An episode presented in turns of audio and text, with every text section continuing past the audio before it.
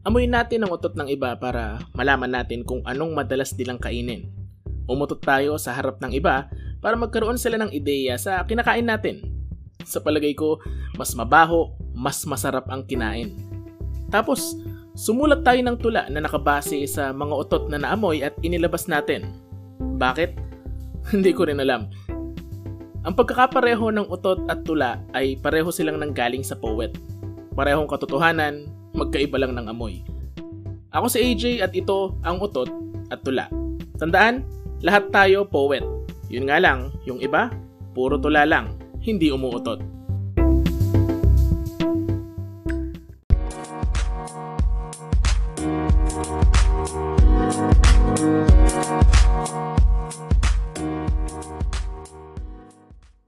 Welcome to the 5th episode of Utot at Tula. Okay, so maraming salamat po sa lahat ng nakinig doon sa ating previous episode. Although hindi masyadong marami, still maraming salamat. At kaya nga po nang sinabi ko sa mga nakaraang episode ay patuloy po ako nag-iisip ng mga paraan para mas gumanda ang ating programa. Actually, nag-iisip ako ngayon na pwede meron na akong kakwentuhan or meron na akong kausap. Pero hindi pa yan kaya ng setup natin as of the moment. So, palalampasin muna natin ang ideya na yan.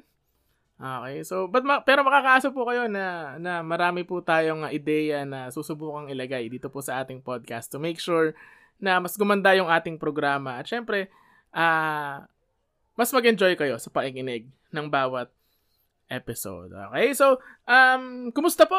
Kumusta ang inyong naging undas na medyo kakaiba ngayong taon at nitong mga nakaraang taon dahil na rin sa pandemya? Kung dati buhay na buhay ang araw ng mga patay, no po, ngayon medyo kakaiba dahil nagkaroon ng mga restrictions. But hopefully, naipagdiwang pa rin natin ang buhay ng ating mga namayapang kapamilya, kaibigan, mga malalapit sa atin ngayong araw ng mga patay. Okay. Anyways, bukas pa naman yan, November 1, no? Pero actually ako, personally, kasama nga ang pamilya, nakapunta na kami sa sementeryo, kami nakapag-sindi na ng kandila. I think tomorrow bawal na eh. So yun ang kakaiba, no, sa pagdiriwang natin ngayong taon. Okay, at ang episode naman natin ngayon dahil nga undas naman, panahon ng undas, may kinalaman sa undas. Okay, kaya sana po manatili kayo, subaybayan nyo ang kabuuan ng programa para marinig nyo o maamoy nyo ang iba't ibang utot mula sa iba't ibang tao at syempre marinig nyo rin ang tula na isunulat ko patungkol sa paksa na ito.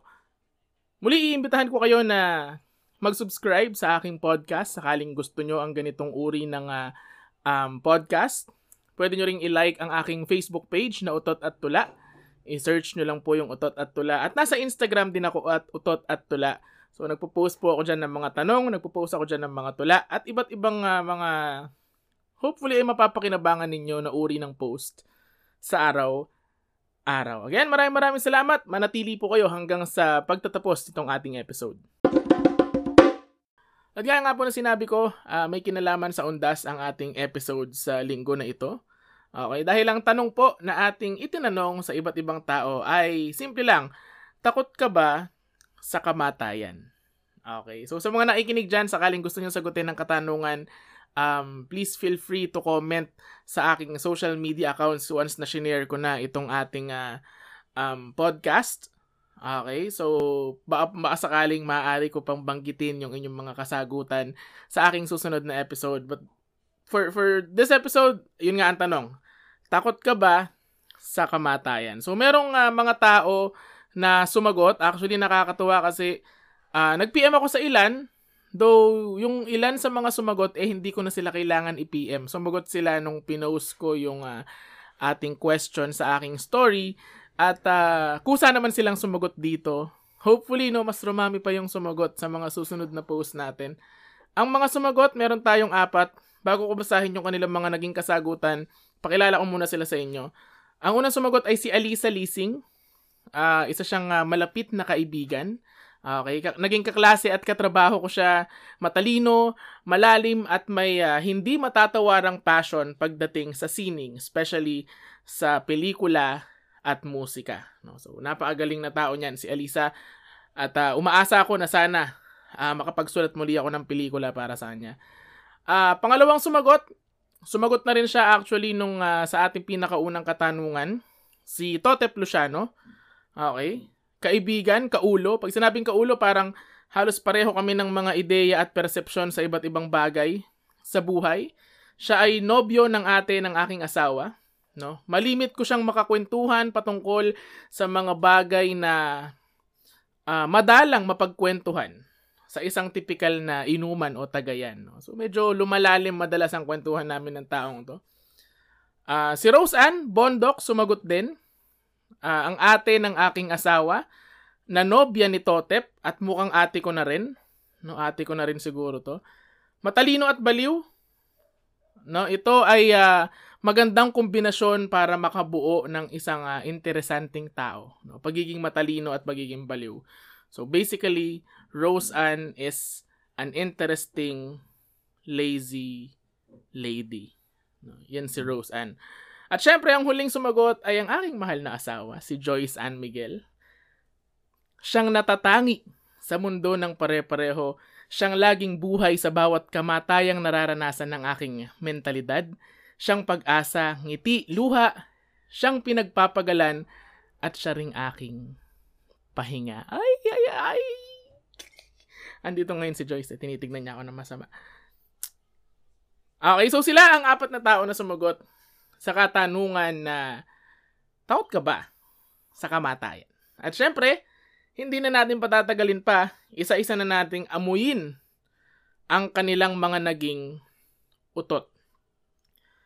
Para sa unang utot, amuyin natin ang kay Alyssa Lising. Ang sabi niya, hindi ako takot sa sarili kong kamatayan. Siguro kung iisipin ko siya ngayon, hindi takot ang mararamdaman ko kundi lungkot. Yung lungkot na di ko na makakasama ang mga mahal ko sa buhay at yung lungkot para doon sa mga pangarap na di ko pa nagagawa. Mabaho ang utot ni Alyssa. Mabaho. No, at very practical ang kanyang naging kasagutan, no? Lungkot na mawawalan ka na ng pagkakataon makasama ang pamilya mo at lungkot para sa mga naudlot mong pangarap. And napaka-practical nun patungkol sa usaping kamatayan. Maraming salamat, Alyssa Lising, at muli, gaya nga na sinabi ko kanina, umaasa ako na sana makapagsulat muli ako ng film para sa'yo. Si Alyssa kasi napagaling na direktor. At sumusulat ako dati ng mga screenplays for her. Magkakaroon sana ako ng chance na makasulat sa kanya ulit noong nakaraang buwan yata, pero hindi natuloy dahil nagkaroon ng bahagyang aberya sa side ko. But hopefully, magkaroon ulit tayo ng proyekto, Alyssa Lising. Maraming salamat sa pagsagot. Pangalawang utot na ating aamuyin ay mula kay Totep Luciano. Ito napakaganda. Napakasimple pero napakagandang sagot. Ang utot ni Totep ay hindi man, no, hindi raw siya takot sa kamatayan. Kasi, mas natatakot akong di mabuhay. Fear of death prevents life. Diba? Napakasimple lang pero napakaganda. Ayoko nang kalkalin. Ayokong kalikutin yung sagot kasi it's actually self-explanatory. Pero napakaganda ng ideya sa likod ng kasagutan na ito. At Totep, maraming salamat. Na-excite ako kung ano yung susunod natin mapagkwentuhan. Depende kung kailan ulit maiisip ni Rose Ann na magkita-kita tayo. Pero maraming salamat sa muling pagsagot. Ito na ang pangalawang beses na sumagot si Totep. So thank you very much, bro. Pangatlong utot ay mula kay Rose Ann Bondoc. Ang kanyang naging utot, ito medyo mahaba-haba to pero maganda rin. And dalawa ang kanyang sagot. Sabi niya, yes and no. Okay. Takot ako kasi I never thought of it yet kasi I still have a lot of goals and responsibilities to focus on and to handle. Okay? Takot din ako na malulungkot yung mga mahal ko sa buhay na maiiwan ko pag nawala ako. At the same time, yung fear of what would it feel like, nakakatakot din. And death for me is like things are permanently final. No? Yung part na hindi ka na mag-e-exist, nakakatakot. And yung what if I die before it all gets done part, sobrang nakakatakot. No? Those are all valid. No, lahat yun totoong nakakatakot. Excuse me, kailangan ko lang dumighay. Dahil medyo umaatake ang aking kaibigang acidity. Ang katuloy ng sagot ni Rose Ann, ang katuloy ng kanyang utot, medyo nahinto yung utot niya, magpapatuloy na siya ulit. Yung no part, no? No kasi death is what we all have in common. Yun yung ending nating lahat. And it will happen when it's supposed to. Pero I really hope that it'll come around pag matanda na ako. And lahat ng dapat at gusto kong gawin ay nagawa ko na. So, may padagdag pa siya. Magulo talaga akong mag-explain, pero that's how I feel about death. Actually, hindi magulo eh. Napakalinaw nung naging paliwanag niya. Napakalinaw nung kanyang paglalarawan sa kanyang pananaw pagdating sa usaping kamatayan. So, thank you very much, Rose Ann, sa pagsagot mo. Sana malibre mo kami ng pagkain ni Joyce soon. Maraming salamat. At syempre, without being biased, my favorite answer ay nagmula sa aking mahal na asawa, si Joyce Ann. At ito ang kanyang utot. Ito, galit to sa mabahong utot eh. Pero, pero tingnan natin kung gaano kabaho ang kanyang utot sa sagot na ito. Ito ang sabi niya. Kung yung sasagot sa tanong ay yung Joyce 7 years ago, no. Okay, hindi raw siya takot. Wala naman dapat ikatakot kasi honestly, mas natatakot akong mabuhay. Andyan ang emotional and physical pain and sufferings. Andyan na din yung responsibilities, goals, and pressure na dala ng paligid mo. Pero masaya ako sa buhay ko. Siguro maaga lang akong na-expose sa buhay and maagang nakontento sa kung anong meron ako. And may takot kasi ako na mamatayan, kaya siguro maaga kong natanggap na okay lang ako mamatay anytime. Okay, so una-unahan lang, parang ganoon ang pananaw niya nung una. Tsaka death is my ultimate peace. After life, I'll be reunited with my creator. Siguro yun yung nagpapapanatag sa akin pagdating sa acceptance ng death. Si Joyce ngayon kasi, yes na. Okay, ngayon daw, may takot na siya sa kamatayan.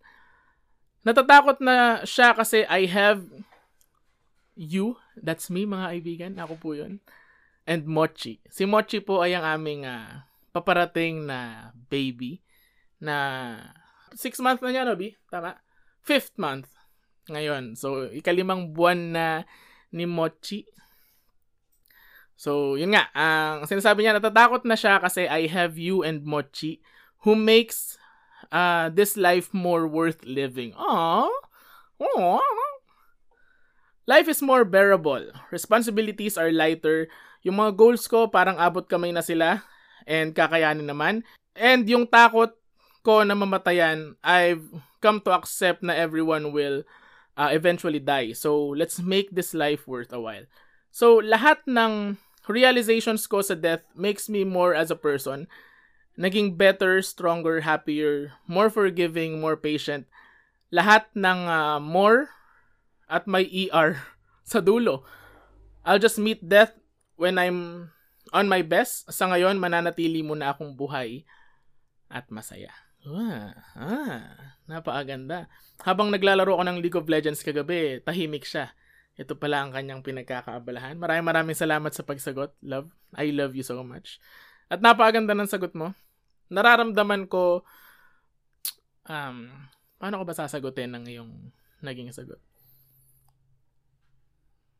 Kung natakot kang mamatay, or kung natatakot ka ng mamatay dahil sa amin ni Mochi, ako naman eh mas ginugusto kong mabuhay dahil sa inyo. So, I love you both.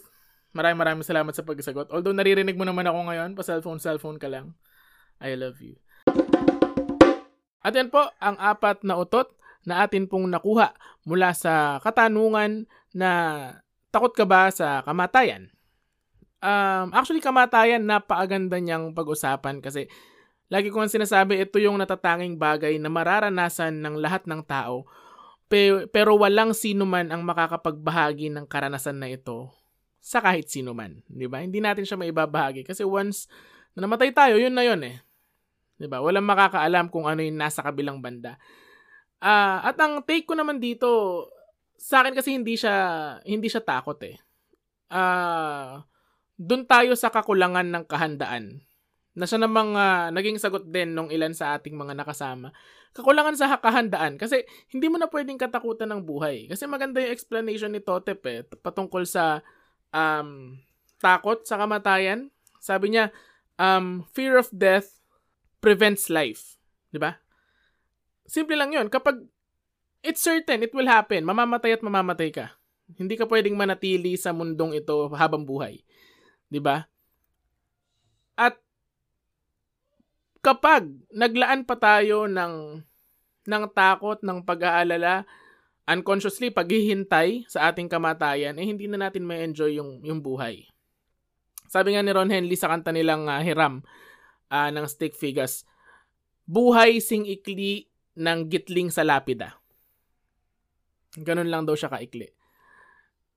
At totoo yun, napakaikli ng buhay. Mabilis lang ang buhay. Maraming pwedeng mangyari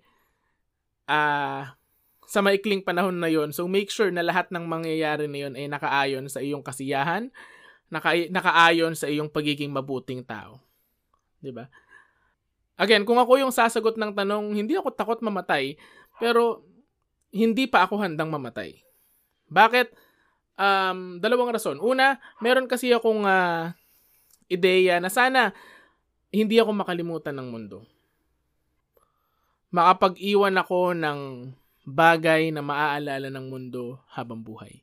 Hindi ko alam kung ano, hindi ko alam kung paano, but I want that to happen. At sana mangyari siya. Pangalawa, balikan natin yung sagot ni Joyce, ang aking asawa. Hindi ako handang mawala na hindi ko naihahanda ang mundo para sa kanilang dalawa. Kay Joyce at kay Mochi. Maraming plano na kasama sila. Actually, lahat ng plano kasama sila. At sana unti-unti maisagawa ko yung mga iyon. Mabigyan ko sila ng kaisipan na nasa tamang kalagayan sila. Basically, kapag yun lahat nagawa ko, also makatulong sa aking pamilya, di ba? Mabigay ang pangangailangan ng aking mga magulang, mabigay ang pangangailangan ng aking pamilya. Yun eh. Siguro yun ang purpose eh. Hindi ko pa nahanap yung purpose ko sa buhay eh, pero malaking bagay yun para sa akin pag yun ang nagawa ko. So, yun. Siguro, matapos yun, siguro magiging handa ako. Pero sana naman wag agad dumating. Wala namang, sabi nga nila, lahat daw gusto mapunta sa langit, pero wala namang gustong mauna eh. Wala namang gustong mauna. So sana ma-enjoy natin ang buhay. Wag nating katakutan ng kamatayan. Lagi nating tandaan na responsibilidad natin na maging masaya, responsibilidad natin na maging mabuting tao. At sa ganung paraan siguro, mararanasan natin ang buhay. Wag lang tayong basta mag-survive. Wag lang tayo basta mag-survive. Mabuhay tayo, maranasan natin dapat ang buhay. Sa ganung paraan, eh, mas masaya tayo nga alis dito sa mundo. Alright!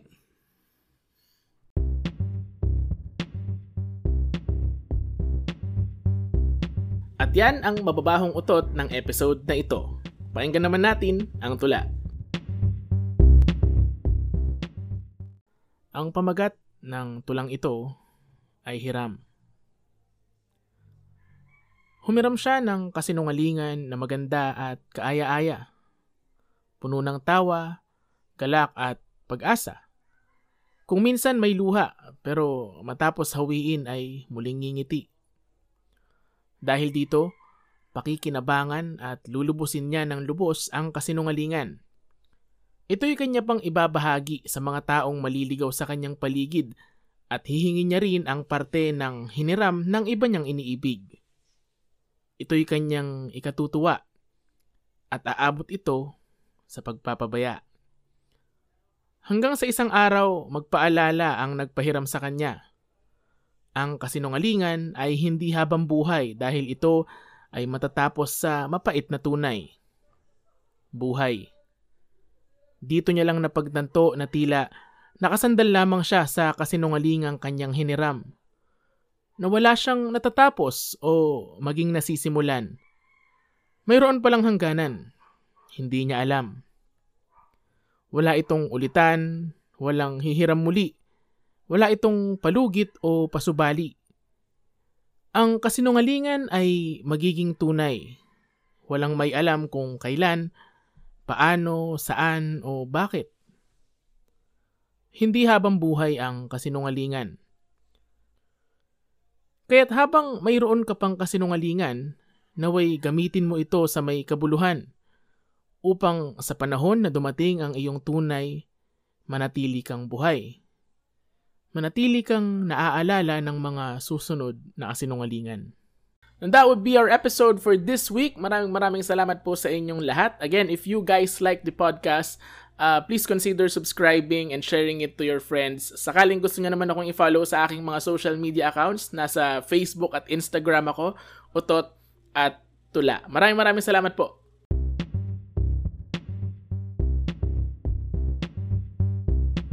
Yan ang Utot at Tula. Kung nagustuhan mo, subscribe. Kung nagustuhan mo talaga, i-share mo. Kung gustong gusto mo, i-like mo sa FB ang page ng Utot at Tula. At kung ayaw mo, bleh.